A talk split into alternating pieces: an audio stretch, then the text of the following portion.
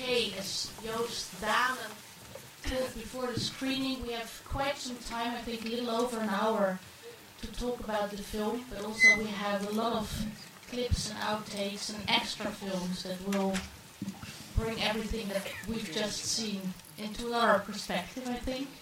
Um, and of course, there will be time uh, for you to ask questions. I think it's best if we do that question and answer ses- session with the audience at the end of, this, of the session. Unless you have a really urgent question, you can always raise your hand and we can try to answer it uh, right away. But Johan, my first question to you would actually be: um, You worked quite some time on this film. I think a little over five years, Four. four years. It's based on a book with 3,000 footnotes and 600 pages, and a lot of additional research uh, went into the to the making as well. Um, in this whole process, what for you was the most eye-opening thing? Because we all know, okay, we know these people and we know about the world. But what was the most eye-opening thing Okay. for you? Appropriate question in the eye. uh, well, uh, actually, two diametrically opposing things. Is one is uh, reading to the book. Uh, we had, of course, uh, with this encyclopedia on the corruption global arms trade, distilled a couple of stories. And one was that, which is maybe more obvious one, that Boris uh, Zaharoff, which is one of the first stories in the book, was dealing to both sides. So it was not much about sort of like morals or ethics, but it was more about making profit and extending that war because dealing to both sides means that the war is extended and that more money is made. Um, that was one. The second was actually that these these arm dealers are not sort of hiding in the shadows, but actually that this happens in the highest echelon of powers. And that actually, as Ricardo Privitera, one of those small-time arms dealers, says that actually you know, that it's the politicians who are the, the runners for these defense companies and that they are the biggest, biggest salespeople. And that was for me a surprise that I distilled out of the book. Uh, and these are the likes of President bin Sultan, but also George Bush and Thatcher Reagan with the, the film starts. So that was a surprise. But this is one thing which is quite sort of perverse. But on the other hand, researching on my own, trying to look for this into a film, uh, trying to come up with sort of an alternative was for me also surprised that actually we're not wired for, for war. And so putting those two things together, we, we can talk more about this. Uh, but these were my findings where we set out to interview Frans de Waal, Wim Morales, uh, Michael Hardt, people who think about all these things in a very different way. and so that, that, on the one hand, you have that political game that actually pushes people uh, to go to war. You know, if somebody signs up to go fight in Iraq, it's not because she's aggressive, but because she has to pay tuition. And so that was the second surprise, those two diametrically opposed sort of themes that uh, tried to distill into the film. And then, of course, as Eduardo Galeano says in the film, you have to make it all into a story. So how did you proceed from there? Um, well, we're all storytelling, uh, uh, storytelling animals, and it's what is our co- common denominator. Even politicians tell stories, but yeah, not even you know fictions and lies and weapons of mass destruction, whatever. Even politicians are storytellers. Uh, but yeah, to, to make this sort of in a 90 minute format and also translate it into visual story, uh, I thought it was crucial to also show what that arms trade and that corruption does to the rest of the world. So I wanted to have that voice of the global south as well. Uh, so we have Vijay Prashad, um, who was actually, he was at the time, uh, had the Edward Said Chair at the American University in Beirut, who talks from that position of the global south. He's an expert that. He writes about that as well. Vijay Prashad, we have uh, uh, Marta Benavides, who was a guerrilla fighter, who was the left or right hand, left hand of, of Archbishop Romero, who knows through and through the story of El Salvador, which now, even today, uh, more people per capita are killed in El Salvador than actually in Iraq. Nobody knows about that, but that's also because of the weapons and the factions and conflicting zones and the, the, the regime that was imposed in the 80s. So we have Marta Benavides, but also Muntazar al-Zaidi, the shoe thrower, who throws the shoe at Bush, and being a journalist, was investigating those stories. That even, for example, a story about three American soldiers who had raped a 16 year 16 year old Iraqi girl, then who was killed afterwards. He wanted to expose that. And so his frustration of living in Iraq and not getting that voice out there, like making him to actually prepare to actually show a, a shoe at, at the face of George Bush. To hear the story from, from that from that perspective was so crucial to have an emotional anchor anchor uh, point to the film. So did that mean that together with Andrew Feinstein, was a, an interviewee in the film, but also the interviewer in a lot of occasions, did you have to do a lot of additional research and um, find, well, you mentioned some, but more people that were not in the book in order to tell this story and make it your own story, appropriate it? Yeah, yeah. Well, of course, um, you need, you need to find people who, who sort of can tell the story from the camera. And often some people like Robert Fisk or Cy or Vijay Prashad, they, they, they often are on television, so that sort of helped. Um, but there was this, of course, here you have Andrew Feinstein, the investigative journalist, politician turned investigative journalist, and me, the storyteller. There was um, it was a lot of like uh, uh, a lot of dialogue of trying to how we're going to put this into a film that's going to work. Uh, knowing that, that the way I tell stories is often very different. And so we have sort of the, the poet and the, and the politician, or the, the investigative journalist and the poet, and, and it was not so easy to try to combine it in a story that would work. Um, I always compare that to uh, Mahmoud Darwish, who we actually initially wanted to have in the Palestinian poet, who we wanted to have in the film. We had even recorded a Palestinian actress uh, who was recounting those those poems. He's, he's, he says, you know, I write uh, poems that deal with love. Uh, you know, the poet chooses the side of love because I want to expose the conditions that don't allow me to write about love. And the first the initial question came from Joslyn Barnes, who gave me a phone call. Would you like to make a film about Yeah, corruption? in producer Global- of the film, or producer, one the producers yeah, of the film. producing the film, who asked me, "You would like to make a film about the corruption in the global arms?" And I just, gee, no, I just had finished this whole research of five years in terror, into hijacking with Dial History, and Double Take was three, four years about the Cold War, and I'm, I'm ready to, to actually talk about different things, maybe a love story. And she laughs and said, "You know, well, love is worse than war." And I was taken. That sort of set forth. Uh, but through the back door, uh, it slipped back into the film. And I think it's interesting to look at a subject matter from its complete opposite. So in order to, to make those juxtapositions that make that certain things, certain themes shine through in a, in a, in a very different way. And so it's through those sort of contradictions that something comes alive in a much sort of stronger way. So it was also the contradiction between Andrew and me. And I mean, two questions, and one we can talk about later is how is love the opposite of war? Because we always think peace is the opposite of war, and the other is how did Andrew uh, agree with that to have the other stories sneak in through the back door, as you Right, said? right. Well, it was, there was a lot of discussions also with the producer and, and trying to come up with who we're going to interview. Uh, but it, it, it's, you know, talking about war, you want to talk about peace, but all these concepts have been so corrupted and chewed down, and they've become very watery. And you want to say something, it's been sort of, it's it's it's, it's so-called what they say, not sexy. And then we we thought that that juxtaposition between fear and love, but I would rather say the cult of privatization, which starts in the 80s with all this deregulation with Thatcher and Reaganism, where greed is good is sort of put forth on the agenda and justified by all the social Darwinist myths, versus community, which is a very different thing. And it's what Michael Hardt embodies as well, is sort of this juxtaposition between private sphere and, and the privatization and what one would call the common. And maybe what's going on with uh, our economics and, and, well, maybe the arms trade is a big symptom of that, that actually our, our what is our public good, our public tax, our public money has been completely stolen and corrupted and, and, and actually appropriated and stolen for, for, for something that is in the name of like making more profit and more profit and more profit. And so we chose for, for actually making that juxtaposition. Because if you talk about love, it also sounds very corny and cheesy. But still, I think, you know, uh, um, you've seen Everyday Words Disappear. There's this film with Michael Hardt where I juxtaposed, initially we had in the film, juxtaposed Michael Hardt with uh, scenes from Alphaville, a dystopian society where everything about love and affection is being banned at the, at the threat of, of death. And sometimes I think that we sort of live in a world where we don't know anymore how to talk about community.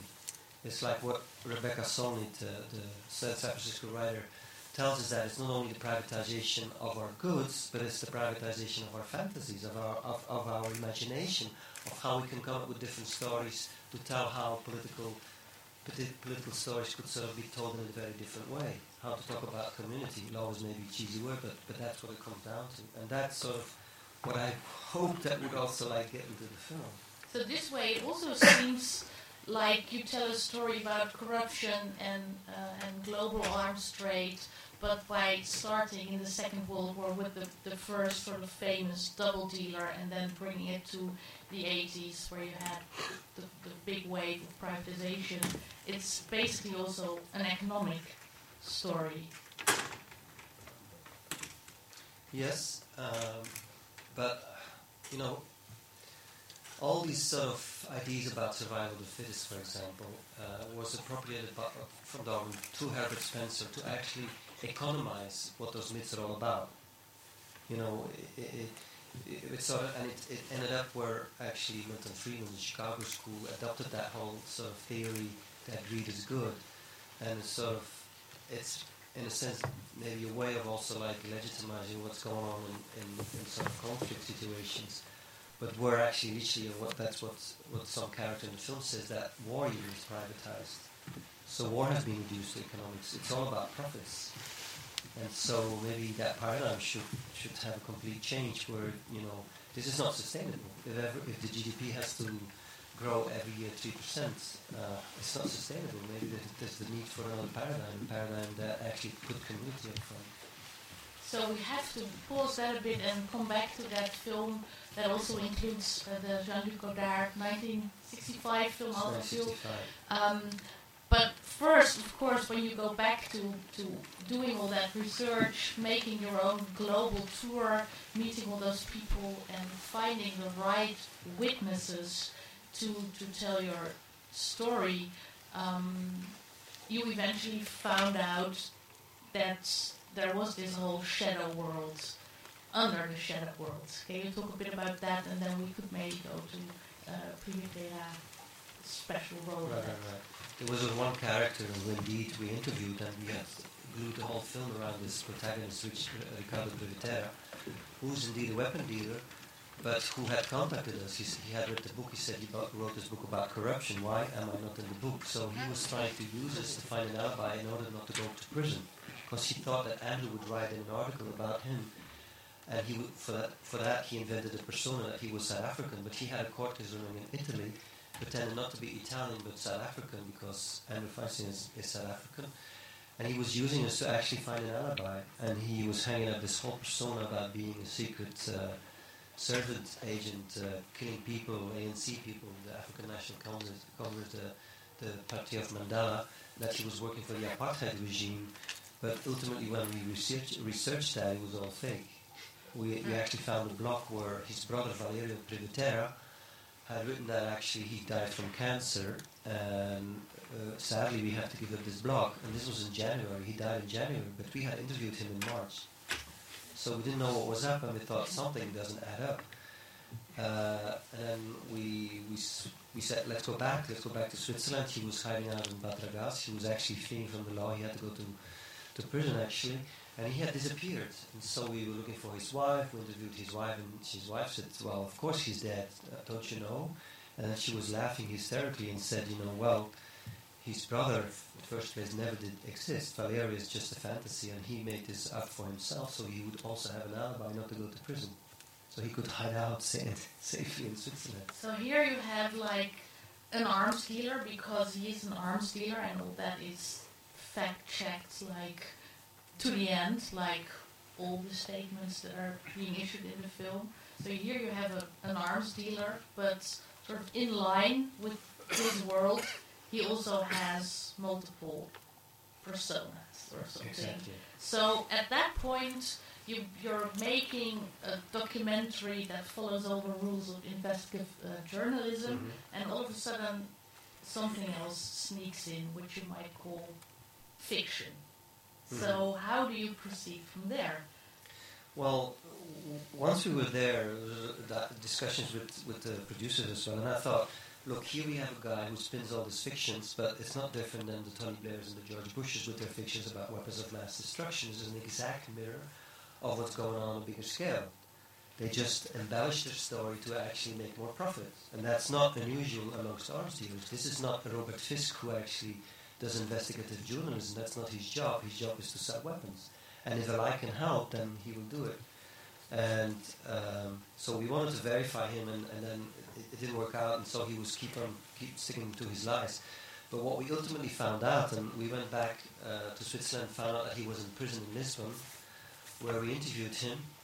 He was in prison actually for a deal uh, between the Polish uh, army and the Portuguese army, where uh, goodies were being so-called sold uh, for the tune of 90 million euro, where he got in advance from the banks to solidify this, this deal 13 million euro. But this was goodies that w- f- were never delivered. And this is not unusual either. You know, there's deals that happen between Angola and Russia that actually uh, and the Feinstein investigated, and they were just sort of sending money back and forth, but the, the, the goodies were never delivered. What was delivered was corruption. So ultimately, there's also the template of this world where actually it's not about the military material, it's about the corruption that is being sold. So it's the corruption that becomes the, the goodies. And again, this was a template with him as well. But again, we were actually uh, we were trying to sort of unmask a mainstream myth about the arms trade. So if you would that put in jeopardy by actually putting in a character who, who's not uh, sort of verifiable, it could actually undermine the whole main story. So we made the decision to only stick to those things that we know that are sort of can be verified, and cut all the rest. But then, of course, that ended up in another film. Blue And Orchids. that's, of course, what we were sort of talking towards to, that you could have a liar telling the truth or a shady character being crystal clear uh, what it's all about. But you made this other film, Blue Orchids, um, which the, the, the term is already explained in Shadow World. Mhm. Uh, so, shall we have a little look at some of those leftover materials or leftover? They found a new purpose of blue orchids, and maybe you could explain a little bit what we're going to see. All right. So, but I don't know if um, it's ten o'clock. Eh? Should I show a little bit from the beginning as well, or? Um, no, I, he also read us his poems, and we still don't know. Up to now, this is what his wife said when we interviewed his wife. He said, you know, I, wa- I know one, I know two, I know three uh, But still, up till today, and that was his wife, I think there's 10 or 20 per- uh, personas of this, this character, and I still, up to this day, don't know who this guy is. So uh, when, when actually he went to prison afterwards, she invited all the colleagues, and they were sitting all around the table, and they had a different story about him. Like he, oh, he had a sister. No, he didn't have a sister. No, he's South African. No, he's Sicilian. And so there are all the stories about him that even his wife didn't know. The only thing we could verify was the bank accounts, but then again, you still think, you know, this, has, this guy has money stashed in, in corners of the world that nobody even knows. He had four passports. And so apparently he's not South African, but Sicilian Jew from Russian heritage. Anyway. But then the moment, maybe you should, we should see the, the moment where he reads one of his poems, where he's talking about his time in the Falkland War um, in 1982, um, where the story goes he was as a as a South African uh, Special forces. special forces, and then he wrote a poem about the traumatic experience. So Exactly. watch that. But also, what's what's quite remarkable is that he puts all this story on the table. For example, that South Africa was involved uh, in the invasion in the Falklands, and uh, Andrew Feinstein, who's member of parliament, who's from South Africa, didn't know that. He said, "Okay, I'm going to research that," and apparently that's true. Special forces from South Africa fought in the Falklands War, but they couldn't trace him.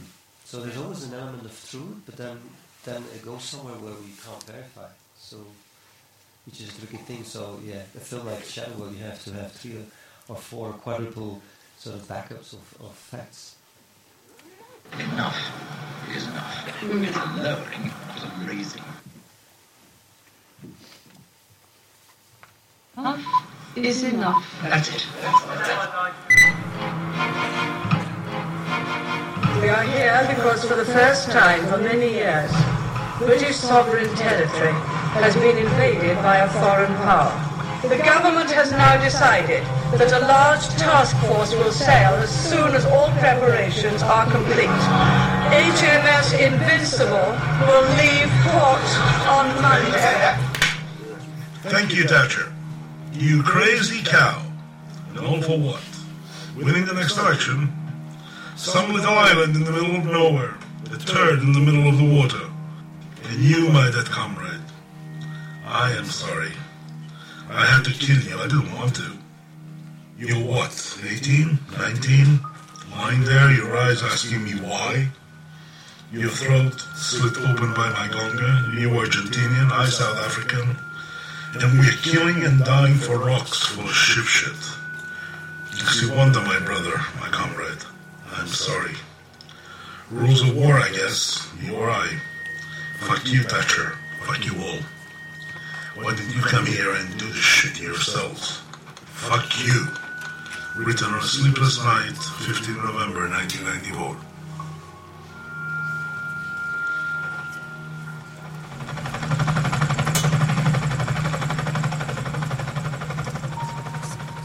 Might there be a time when we talk to the Argentines again?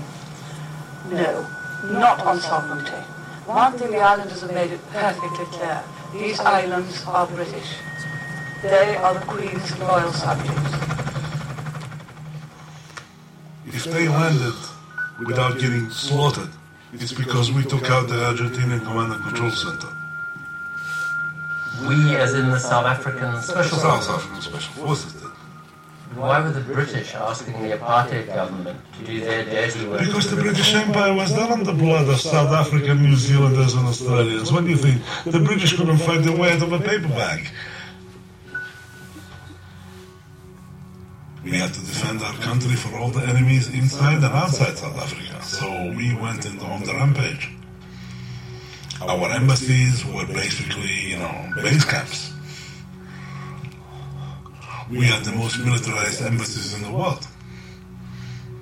From 1974 to 92, I went from lieutenant to captain to major to lieutenant colonel to colonel. All my campaign strips, the emblem of the South African Special Forces. This is my rank of colonel. They formed us into one hell of a fighting machine. This, gentlemen, is something you have to earn, you don't buy, with the help of the Israelis, who gave us a special forces course, which was one of the hardest things you can ever imagine. Up. Nine weeks that make war look like a picnic. We are basically expendable Rottweilers, Yeah.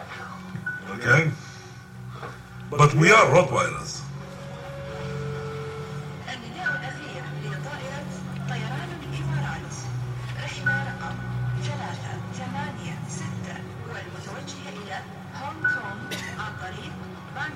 Our main task was not only to hunt ANC, but to attack also sympathizers wherever they may be.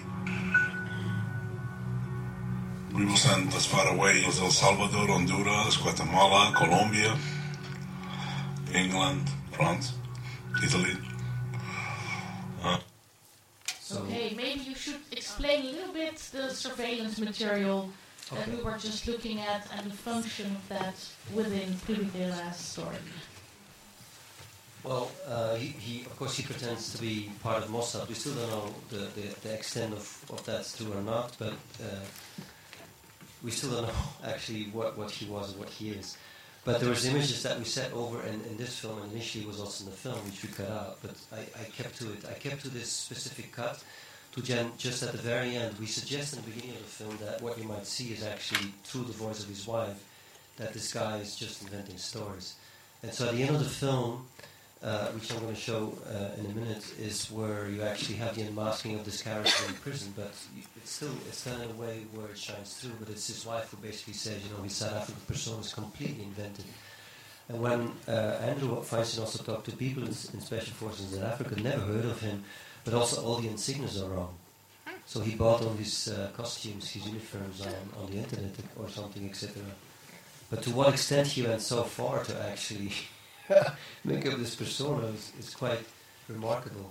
And I thought, you know, this is a document that actually should be out there as well, as, as a way of like to see how, at what extent this guy is sort of, in a very theatrical way and in a very believable way, making him this persona, and then mask it as well at the very end, just playing open card.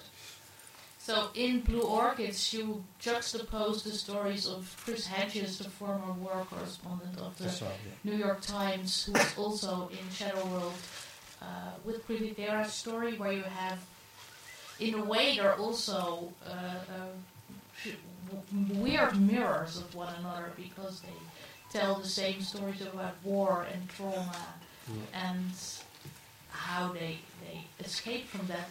But then you edit footage from uh, uh, surveillance cameras from Dubai in this double portrait.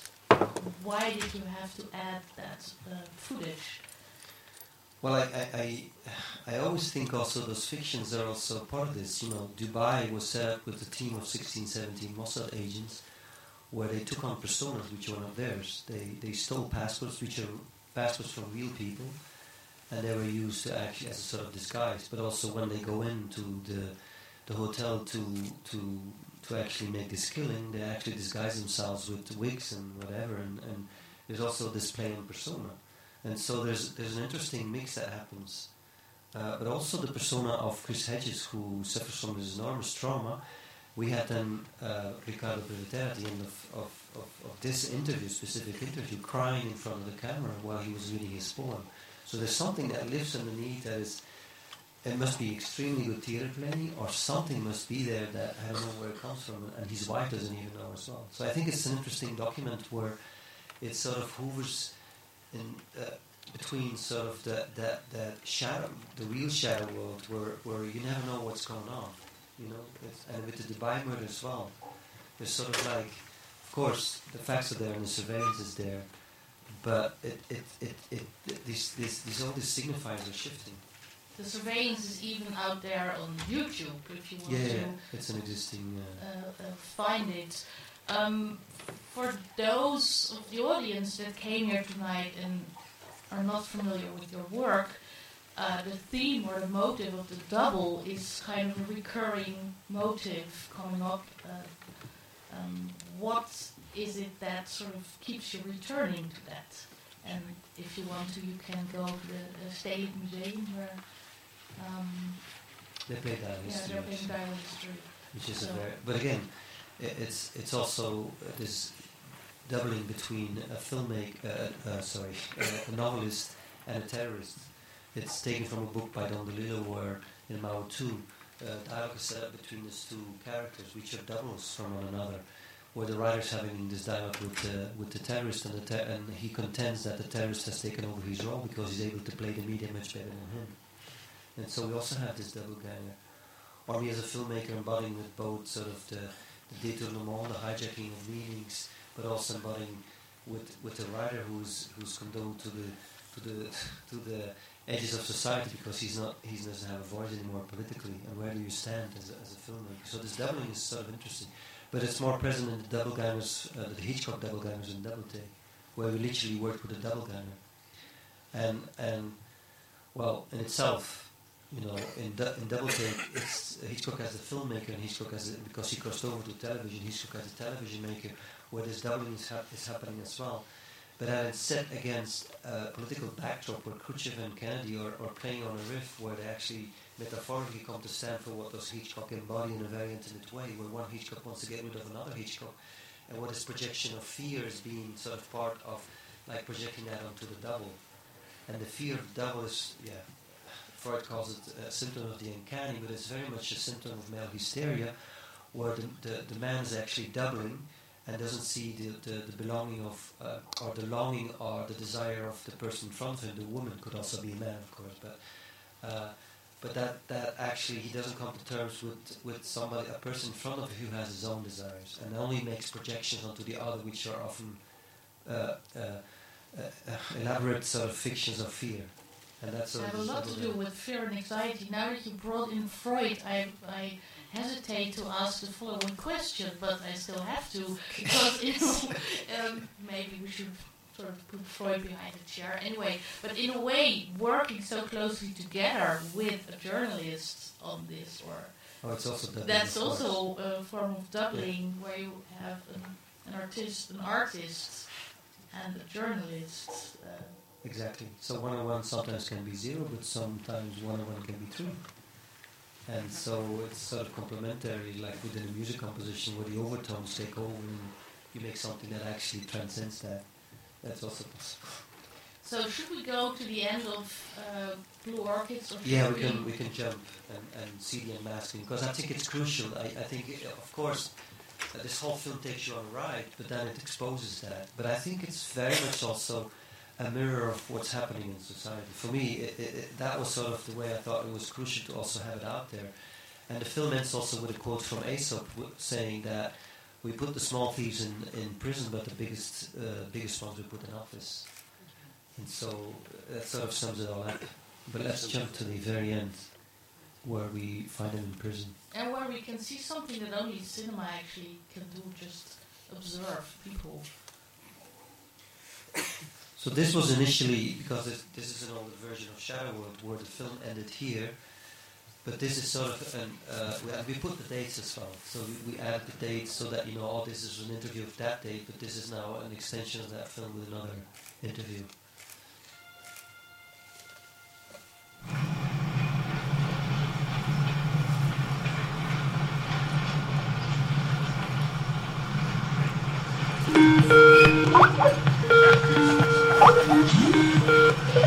Johan? Yeah, Okay, so yeah. Here we go. I finally managed to speak to her today, the ex-wife. Andrea Holder is her name.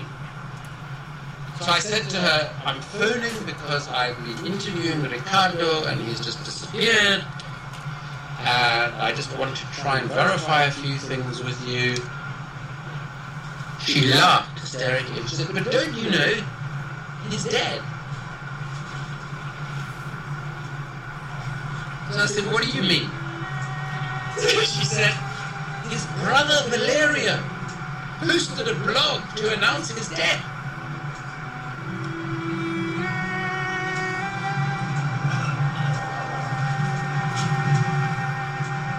But first of all, Valeria has never existed. That was Ricardo, I'm sure, writing it. And I know he's not dead. Because my lawyers checked it out. That's what she said.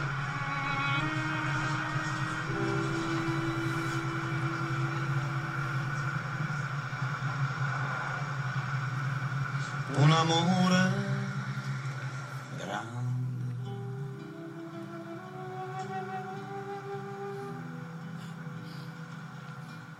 Grande come il mondo.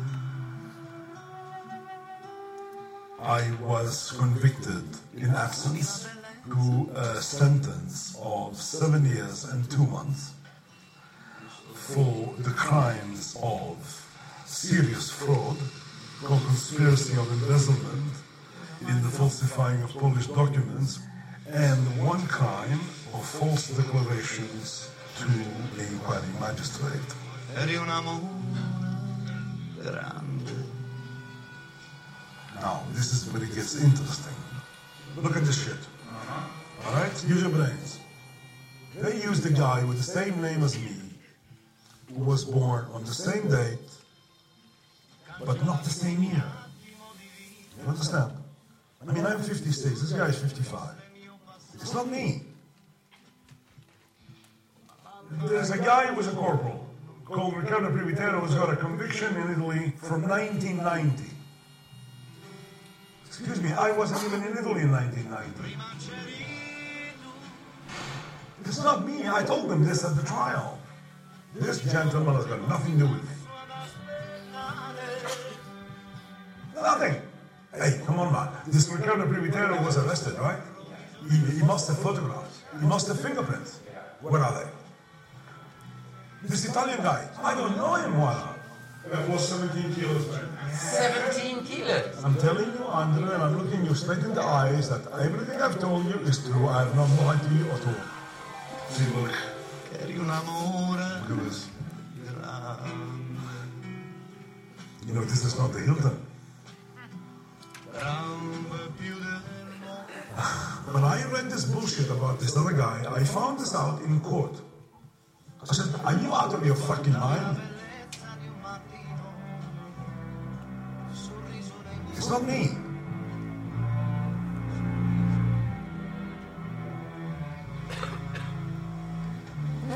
Lovely day?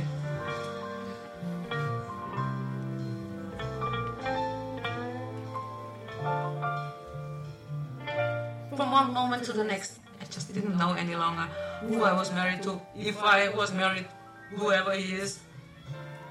After he got arrested, I had no idea what is a lie and what is the truth. I just called all these people in from the Warsaw office, from England. I all had them at the table here in Vienna. And everybody had another story about Ricardo. You don't know who he is. I mean, I, I just don't know any longer what to think about this man. You know? I, I really don't.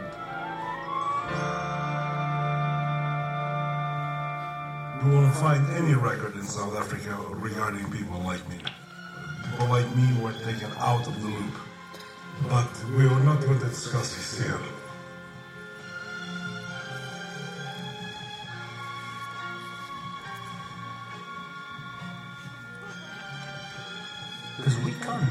Any of special forces insignia. We couldn't verify any of the ribbons, any of the medals. I'm not surprised. Yeah, but no, those are verifiable anyway. Like you just have to uh, have a look at, you know. Yeah, that's what we did. Uh-huh. And we could find nothing that linked them to South African special forces, to Now that's uh, that's pretty strange because some of the ribbons there are basically from South Africa. I got to know this one Ricardo. I mean, the South African one, I don't know when that one was generated, but he definitely lives his South African personality. But I don't know how many others exist. Okay. Okay, Andrea Polder being, I guess, the voice that we all share. I I can't believe it. And now that yesterday the Oxford Dictionary announced that fact-free or tru- post-truth is the word of the year, Oh, yeah. I guess that's more or less what's being illustrated. Um, before we go to the alternative narrative that you also investigated in Shadow World, maybe it's time to see if we have questions from the audience so far. Yes, please. I think I saw a hand. Please go Oh, ahead. yeah, yes. Uh, yes, uh, I had a question about uh, your trajectory as an artist. Uh-huh. Uh, in your early films, as it was, as it was, yeah. It was, so my question is, uh, as a, for your trajectory as an artist, in your earlier films, uh, you were um, very much putting forward the theme of ambiguity and uh, letting, in a way, uh, the viewer decide what was happening in the frame and leaving this space of interpretation. Uh, and in this film that we saw today, um, also maybe because of the prevalent use of talking heads, in a way, we are told what to think very much about what's going on. Uh, it's about corruption. It's about how the money rules the world. It's about profit. Uh, I was wondering, why did you make this choice of leaving so much, uh, so little, in a way, to the uh, viewer uh, to interpret or to uh, question about what it is seeing? Well, it's building a case. Huh? This is investigative journalism, so you build a case. So it's not like a, a poem, although we, we can we could talk about it as well and like sort of put that where that stands in, in perspective in this film. But uh, of course, it's a, it's a very different uh, beast, and it's a different story which needs different tools. and so here you do it through by way of the talking heads who tell the story, I wouldn't necessarily agree that actually it hits you over the head because it leaves very much the things open. Uh, where there's there's a case being built, but then it leaves the things hanging in, in the middle, and you can make your own interpretations. I don't think it hits over the head saying it's not that or that or that. Of course, it uncovers and unmasks, but that's the purpose of this of this film. That's that's the the genre of this film. It's investigative journalism. But I hope I hope that still also that sort of it creates a bigger context where it opens up also the way you look at those things, even the interview itself, the way there's an emotional uh, sort of connection to where they're actually portrayed, for example. That I think it still leaves an openness of where something shines through of the character. Maybe it's more subtle, maybe it's not that they're actually a fiction, because of course this is a book. It's based on a book that is not fiction. Like Dial History is based on Mao II and White Noise, which are two fiction novels. And it's sort of a more existential inquiry where it's free floating in associations, where it's building a case around where do we stand in relation to imagery. With Double Take, uh, it's the intimate story of, of uh, Hitchcock meeting Hitchcock. Again, it's a fiction story set against that whole sort of unraveling of the Cold War and the fear paranoia, but where it sketches the film of how the fear industry came into being. And a lot of cinemas were closing down, and so there's a different way of how one relates to storytelling. Here, it's a, it's it's actually a book about the corruption of the global arms trade. So it builds a case from the business of war to selling war to instigating war. And so it was trying to show that template, and I think it's trying to unmask something, but not sort of. I, I hope not. I hope not. Maybe I might be mistaken. Maybe it doesn't come across as that, but maybe I hope it doesn't hit you over the head. But at least it gives you a couple of voices and a couple of, of, of, of examples of like what's what's sort of out there. But, uh, of course, it's a very different beast.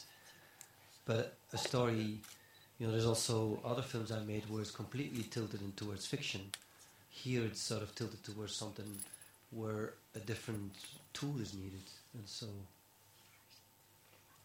But also, I think that's why you're extremely lucky that you're here in the audience tonight, that we get to see some more of those uh, outtakes, which is the presence of the political philosopher Michael Hardt, who is interviewed in the film, but you also made a, a whole film about him, and we've already referred to that um, in the film with Alpha Phil, the Godard film, Yeah. in it. So maybe you could talk a bit more about him and why he was so important for you in in developing this counter narrative.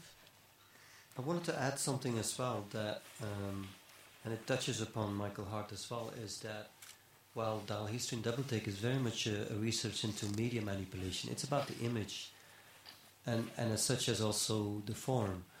But I think uh, the move towards Shadow World is more an ontology where the reality is at stake, and where fictions proliferate actually in the in, in, in politics and out there in the real world, whatever that real is. So I think it's more about investigating what, what whatever is reality and sort of breaking that open. So it's a very different trajectory from media manipulation, where you play on the genre of media manipulation and where ambigu- ambiguity is very much important, towards something where you unmask an ontology. And I think that's very different, a pol- political ontology for that matter. And I think that's where the ambiguity is, where actually, if you choose to actually talk about ambigu- ambiguity and, unmask that, you can't be ambiguous. You'd rather have to choose for a different way of telling the story and that's why also I this guy's cut up, cut out, and that the ambiguity about this character has become a different film, but it's still there. There's a double ganger of the film, which is a double sort of a double ontology, which is a double story as well, and it still is out there in the world together. But it's it's a very different trajectory. I've been thinking about that a lot, and this whole idea of ontology is is is something quite crucial in this film. It's also Marta Benavides who says, you know, if you want to have peace out there, it's not like giving peace or making peace, or she says it's becoming peace, it's being peace, which is very different. She also says, you know, I work for the UN. You know, you have all these talks about, oh, we have to empower the women, we have to empower the South. No, women are power, the South is power, and so it's about an ontology. It's not about sort of trying to, you know, push it onto somebody. Uh, that anyway, we can go on and on and on. But there's also Karl Rove who says, you know, we are an empire now. We create reality.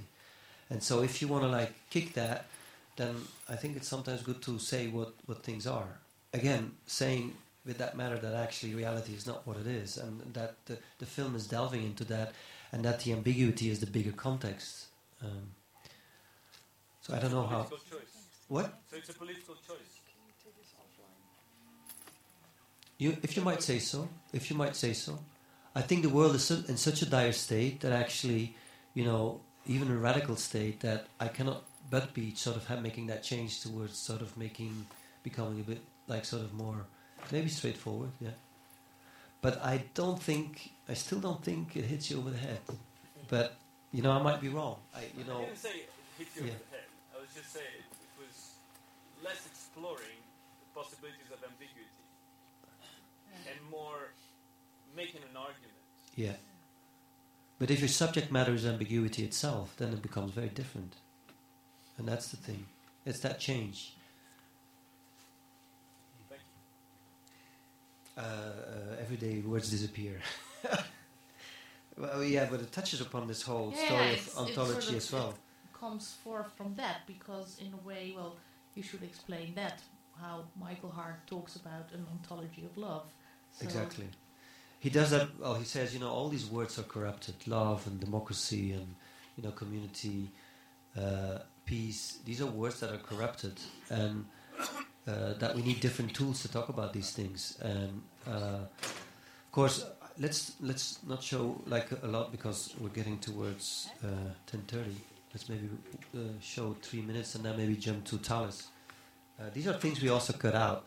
And as I said before, it juxtaposes Alphaville with Michael Hardt. And again, it's fiction versus somebody who talks, who's a political philosopher. He's not at all uh, naive about love because with Hannah Arendt, he says also, if you marry love with politics, you, you easily get into fascism, totalitarianism. So it's very tricky to, to define it as well. And I asked him, why not empathy? Because we had interviewed Frans de Waal on empathy. It says empathy you know, you can feel empathy for the other, but just you leave them there. You know, you can feel empathy for the South, whatever. You know, feel empathy for the for the refugees, but that's it. You know, when you talk about an ontology of love, you, you actually make a commitment where maybe it changes your ontology, changes your reality. So I, I thought it was an interesting answer. Again, these I, I let I let Michael Hardt speak, and I don't know if I if I would talk about those things if I would choose the word love. Maybe I would choose the word community or something. But I think it's crucial things that that with Alphaville, I, I still think it's so important to sort of like think about these bigger bigger matters. It's so easy to put a gun on a poster and then you have fifteen percent more ticket sales.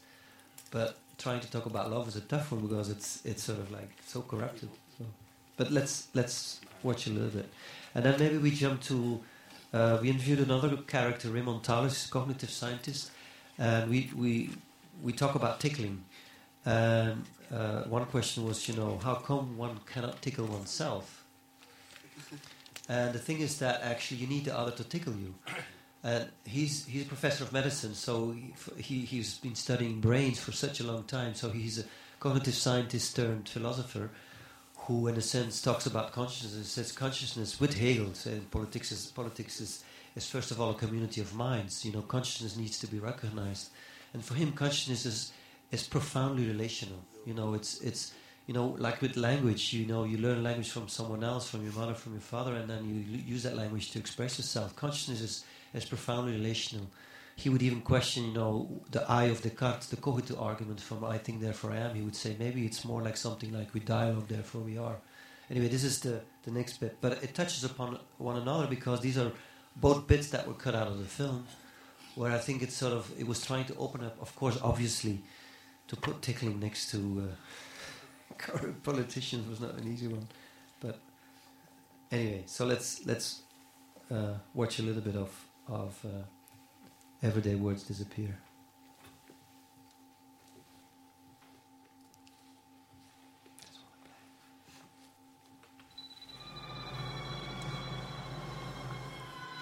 Des mots que je ne connais pas.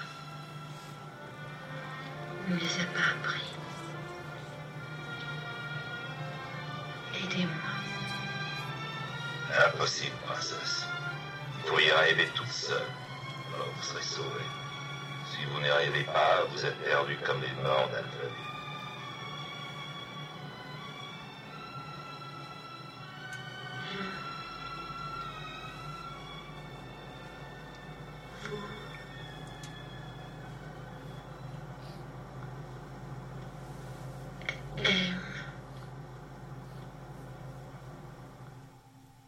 Asked him, the prince, is it better for the prince to be feared or loved? And his answer is, it's better to be feared.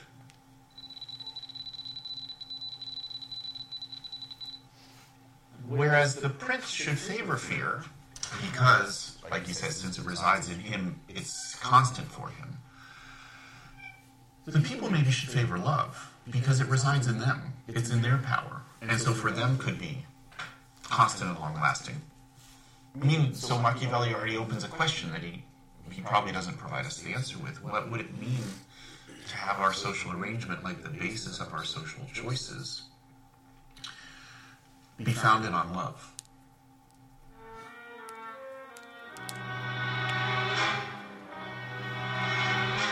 My academic friends have a lot of difficulty with this love business, either for its sentimentalism, or they think I've been hanging out too much with Italians, whatever the problem is, it's something like that.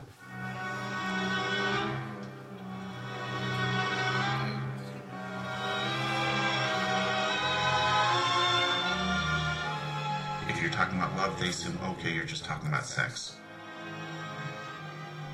Poets and psychoanalysts can talk about love. We shouldn't talk about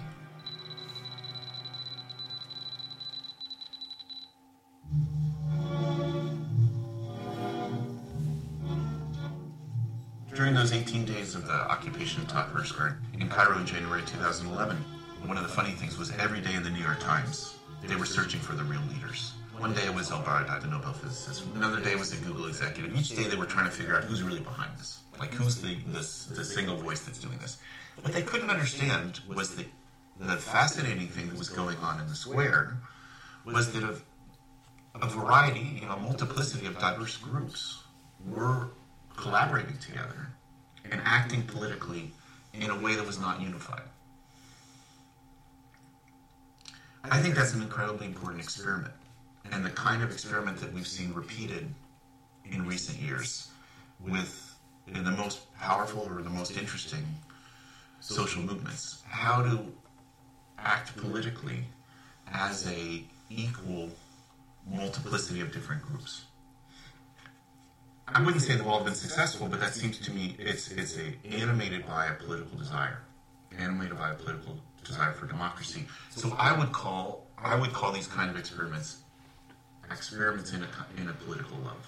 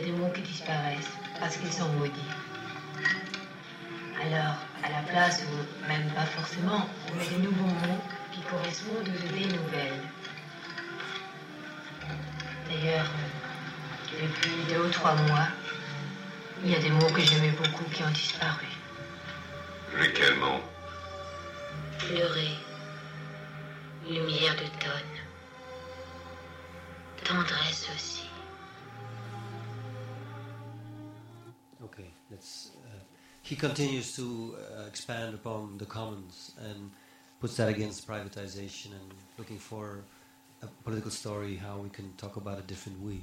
Uh, yeah, there's. But he also also uses a very interesting term, which is equal multiplicity, and he uses it in a in a political way.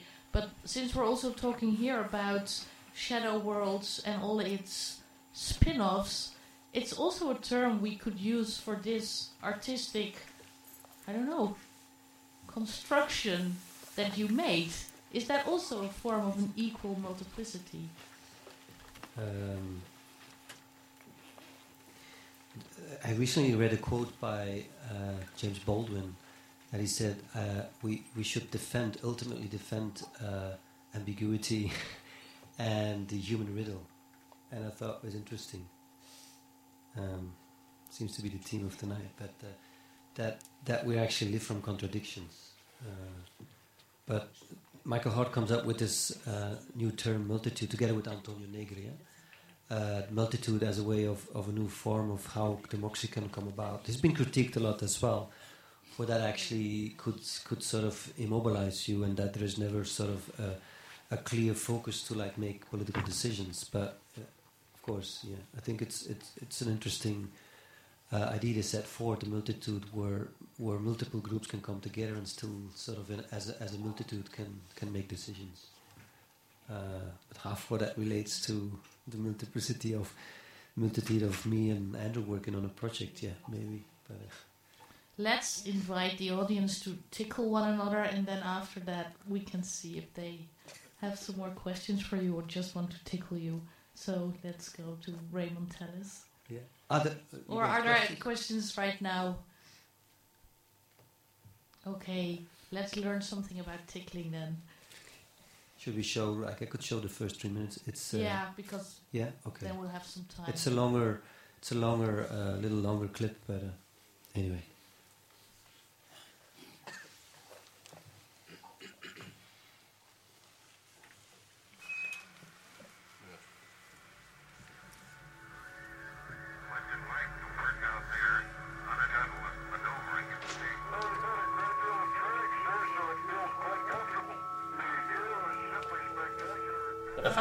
That we can't ourselves is quite intriguing, because the stimulus you apply to the skin is the same as the stimulus that somebody else would apply to the skin. So you'd expect your tickling me and my tickling me would feel the same. But it isn't. I can't tickle myself. Tickling is about surprise. Tickling is about a sense of the unpredictability of other people, sense of their otherness. Probably the most famous moment in Western philosophy is Descartes' cogito argument. I can doubt everything he says, apart from the fact that I am, because the very fact that I'm thinking proves that I am. But if you look a little more closely at that argument, it doesn't deliver all that much. What is the I that Descartes thinks that he's found? By itself, the standalone I is alien in a curious sort of way. Because the I, in many ways, is constructed out of we, out of our shared experience of the world.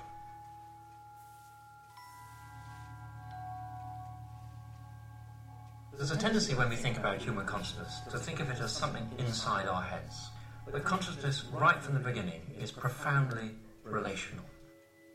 If one was really doing Descartes' inside justice, we could translate it as we dialogue, therefore we are.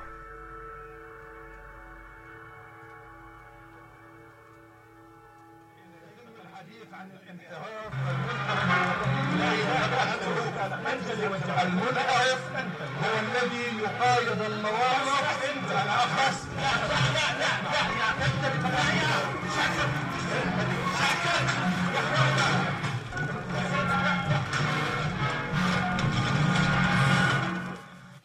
Okay. We dialogue, therefore we are. Yeah, and then we're laughing, but we're having war again. So, which way is war? Form of dialogue. Proving our existence. Well, I couldn't resist to undermine a little bit what's been said. Are there any questions left in the audience? Do it. Yes, please. Can you maybe explain one more time for someone who's not uh, so familiar with your work and, and your your topics, um, what what, your, connection is between the clips we've just seen with themes such as love um, Uh-huh. and and the film that we saw earlier. I, I have an idea in my head, but I would like to hear it from Yeah, you, yeah, yeah, just yeah. because I don't know your work so well. Okay, I'll repeat the question for those who couldn't hear it. Um, the question was um, if Johan could talk a bit more about the relationship between the clips we've just seen and the film Shadow World. And and the, and the topic that I guess someone like me sorry and the topic that I guess someone like me who you know is interested in in, in, in uh, the international tra- uh, arms trade and corruption, and um, and these these these clips. Yeah, of course. Well, if Andrew would have been here, you know, we, we would have bounced off ping pong way uh, in, a, in, in a very different discussion. Of course, the idea, first of all, was always to sort of maybe tonight show some things that were cut out from the film. And of course, it's a different trajectory, and I and I tend to like now, of course, except for uh, Ricardo Privitera, which is because it's a curious character and, and it's emblematic for that world, uh, which is a different story, but you're probably interested in sort of why it's tickling, uh, you know, part of this topic. I think that, again, what I said is that uh, the arms trade is a symptom of something much larger, where I think a symptom of a profound sense of belonging that we've lost. And the cult of privatization has actually sort of uh, extended that or, or exacerbated that, and I truly believe that. And and, and as with, which I mentioned before, Rebecca Solnit, that, that it's not only privatization, privatization of our tax money and goodies, and ultimately ending up uh, in war and, and killing people, but also privatization of our imagination. And in a sense, the, privatization of our imagination, that we all have become consumers, private consumers of fear and that we lost the story, lost the story of like how we can define a new political story. Of course, it's very far fetched. If you say we're going to make a film about the arms trade, then you want to amass that and stick to the to the topic. But I think you know by actually looking for those juxtaposition positions, you can tell a story that I think goes much further. And uh, of course, you see tickling is indeed very far away, and it's not part of the film; it's being cut out. And I made that decision as well. I saw at, at one point it's so far apart because we had also Raymond Tallis because it's only it's only a little bit. Uh, but uh, he was talking about uh, Thatcher, how she had defined that there's no such thing as society. And he went on and said, well, here he's, uh, Thatcher is using the word society, which he learned from society, to describe a very complex thing that is called society, in the words of society. And, and since that was cut out of the film, I couldn't like go on with Raymond Tallis and show tickling. But it stemmed from that moment where Reagan and Thatcherism was being dismantled in the film as, as a sort of uh, uh, a myth that the greed is good is sort of a myth because greed has depleted what, what, whatever sort of like also what's left of, of our economic institutions, etc., etc. And that actually, you know, ever since the 80s, with also there's books like The Selfish Gene, Richard Dawkins, who, you know, all these new books have been published on empathy actually have totally undermined that actually cooperation is much more important than, than competition or, or survival of the fittest. And survival of the fittest, again, survival of the fittest is, is, is a term that was sort of appropriated by Herbert Spencer to give it an economic twist. Uh, uh, Darwin mentions it twice in his Origin of the Species, but he mentions love 80 times. It's a very different thing. I think all these myths, social Darwinist myths, have been abused by the arms trade as well. You know, Hillary, Hillary uh, Clinton was hitting with this whole uh, sort of idea of the demonic male, which she took from Richard Wrangham's book, which is the Harvard School, which we actually initially were intending to interview as well, where we were tracing the whole thing about the, the killer chimp, but then there's uh, Frans de Waal, who did all this research in the, the, the, the bonobo, which is the hippie chimp. And, and, and sort of where he says, you know, well, we could as much compare with the chimpanzees as with the bonobo, and the bonobo even has frontal sex and stands up in a way where he's closer to humanity. But all of that has been cut. That's that's was part of the four-hour cut. But it was so trying to point at where one could think about all these myths and dismantle them in a way where they're actually pervading, you know, political political stories. You know, how many times people like go back and say, "Oh, war is part of our genetics." It's not. War is a cultural contagion. You take what you what you can profit from, and that's what your narrative becomes, I guess. You mean for the film? For people like Clinton or anybody who's uh, who, who focuses on, on a certain narrative that um, that uh, their own position profits from. Exactly. And I think it's crucial to. Th- That was a huge discussion with Andrew as well. The, the questions you were asking me are the questions also that Andrew was asking all the time. You know, uh, why does Richard, uh, why does Raymond Tallis about tickling? And I think it's so crucial also to, to actually contextualize that in a bigger in a bigger story. That's what the film well the film can do. The book is something else. And of course I think the, the this this this this voice from the south, from the global south, from Marta Benavides, Muntadhar al Zaidi, that's ultimately what actually gave a more emotional story to the whole thing, which is it's not dismantling those myths, but actually it, it uh, like hardly felt how that actually what it does to the world, which then ultimately was a bigger part of the film. Again, you know, love came back to the back door uh, with Chris Hedges, who been to hell, you know, in the in the most severe places where humanity was showing its worst. He ultimately came out and said, I'm, tra- uh, I'm traumatized, but ultimately what's so crucial is you know, this connection to the other. Hell is the inability to love. That's what kills people. And and so ultimately, he, he says, you know, it's love that transcends time. He, he I- you know, it was I was surprised when he sort of put that on the table. He was nearly in tears. But I think ultimately that juxtaposition is so crucial. I think when you tell stories. I appreciate it. Thank you. Yeah. I think we have time for one last question.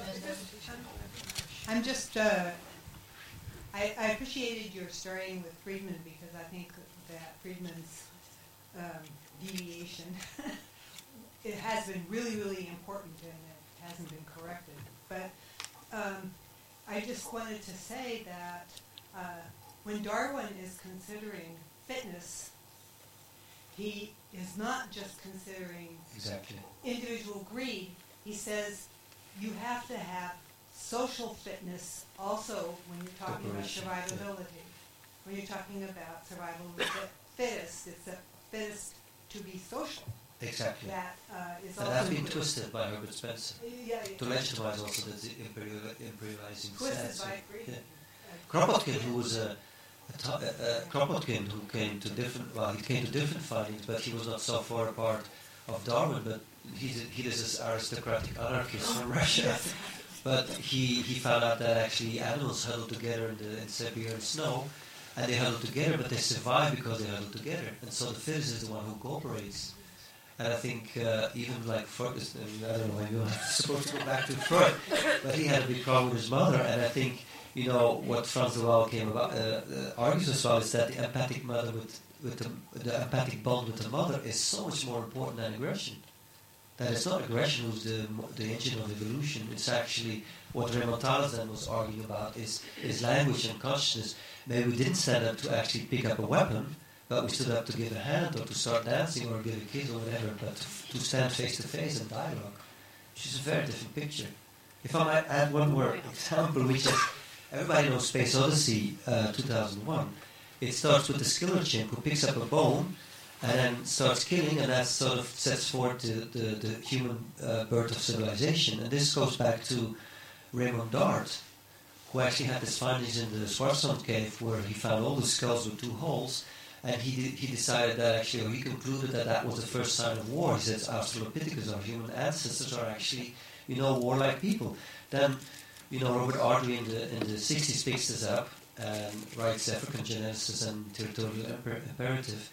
And Stanley Kubrick and Arthur Clarke are inspired by this to actually make this opening scene in Space Odyssey 2001. Only three or four, four years later, C.K. Brain comes on the same territory of the Swartkrans cave and finds these two big fangs who fit exactly in those holes, in all the same skulls. And he says, actually, we were not actually the hunters, but we were the hunted. And so the, the scene that you see in Space Odyssey is completely fake. It's complete bullshit. It's completely off the chart. But we live with those images. They have become part of our sort of uh, human memory, of our collective memory, and it's completely wrong. Anyway, that was in the film. Thank you so much for dialoguing with us, audience. Thank you so much for dialoguing with Johan, and I'm sure the dialogue you will have with the film uh, will continue. Um, Johan and Andrew Feinstein will be talking more about the film on Saturday in the in the Balie, and probably that'll cater a bit more for your interests. And on Sunday, there's also uh, Thomas Elsaesser, the academic, talking more about themes of the of the double in the Stedelijk. In the Stedelijk, you can see um, the whole history. And Kobarweng, your first, is it your first film? Yeah, it's from 92, it's one of the very So, first films. Anyway, beautiful on, on, a, on a big wall in the auditorium, and I'm sure you will be around for more screenings, and the film will be, uh, for those of you who are from the Netherlands, will be distributed uh, theatrically, so you can also go and watch it again with all your friends and neighbors and dialogues and more. Johan, thank, Thank you you. so much.